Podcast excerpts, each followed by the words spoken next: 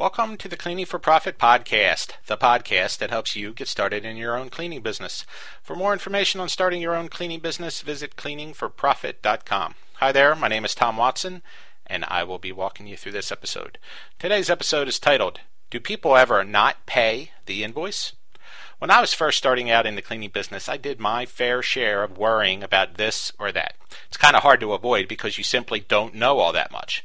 One of the things that topped my list of worries was would I ever run into people, or companies for that matter, that simply refused to pay their bill? The way the world is nowadays, you kind of have to worry about this type of stuff. It's sad, but that's how it is, I guess. Anyway, at least for me, I haven't had all that much of an issue over the years collecting what's due. That's not to say there aren't some lowlifes that stiff you from time to time, because they are out there, but luckily they are in the minority. The first time I can remember having someone not pay was for a doctor's office. It was about three years or so from the day I got started. I can't remember exactly, but uh, it did it did take a long time for this to occur. The way it, it came about was this office paid me monthly, but for some reason they skipped a month. When I inquired, they claimed they sent the check and that I had already cashed it. Now I knew this wasn't true, as I can easily look up my statements and see what I did. Plus, I just knew. I knew what I cashed and what I didn't cash. Uh, when I raised that fact with the manager over the phone, she flew into a fit. I mean, literally into a screaming and yelling tantrum. Now, I didn't like that, of course, but I sucked it up so I could go back and do some more homework because nothing uh, wins an argument better than a whole stack of proof. So, to give you a little more background on this, I'll take a step back. This particular office manager was somebody who wasn't all that nice, and I never really liked her from day one. But that's the way it goes. You know, you're not always going to like the people that you work for, and this is one that I didn't really care for. Uh, with that said, the job ran around 660 per month, and it was a real cupcake of a job. So I had to be a little delicate you know, because I wanted to make sure everything was right before bringing up the topic again. You know, it's not like it was, you know, a three thousand dollar a month job or anything, you know, but it was six sixty for very little work, a very easy job, and you know, I don't want to uh, throw it away unnecessarily over something that we could probably work out. Uh, anyway, while I was getting my bank records together and everything else, about a month or so passed because, you know, at this point in my career, I was busy and while this is important, you know, I probably took a couple weeks longer than I should have. But that's another story. Everything was cool with this account except for that one skipped payment. I mean, they paid the one right after it without an issue. Anyway, when I was ready to make this call, after I had done my homework together, I found some time and scraped together all these documents. I found out that the office manager who was stiffing me, stiffing me for the money, she had been fired. Now, I heard she got canned because of something to do with company finances.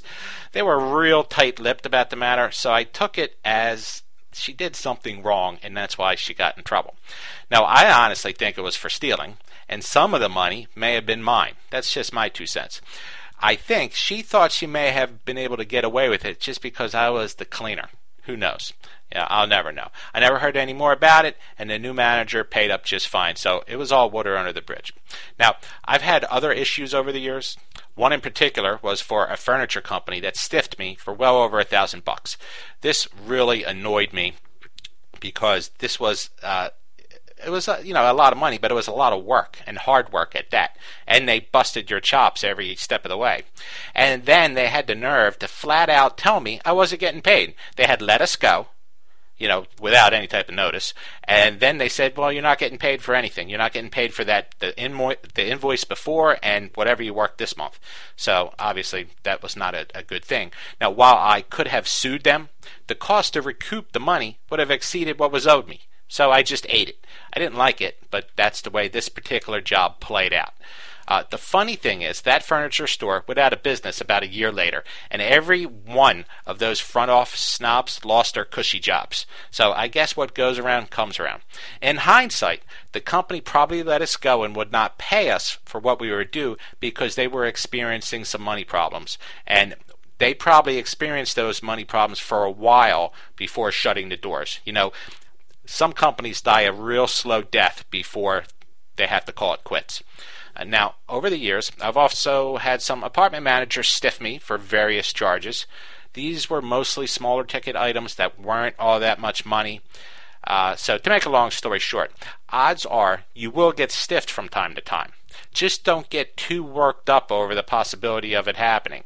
Generally, most folks are good people who pay what they owe without any problems whatsoever. So, this wraps up our episode of Do People Ever Not Pay the Invoice? I hope you found it interesting and thanks for listening. Be sure to check back next week for our next episode. For more information on how to start your own cleaning business, I encourage you to visit my blog over at Cleaning for Profit. Just click on the blog section for my latest posts. Should you have any questions or comments about this episode, just visit the website and go to the Contact Me page. I look forward to hearing from those of you who touch base, and I'll talk to the rest of you next week. Thanks again for tuning in.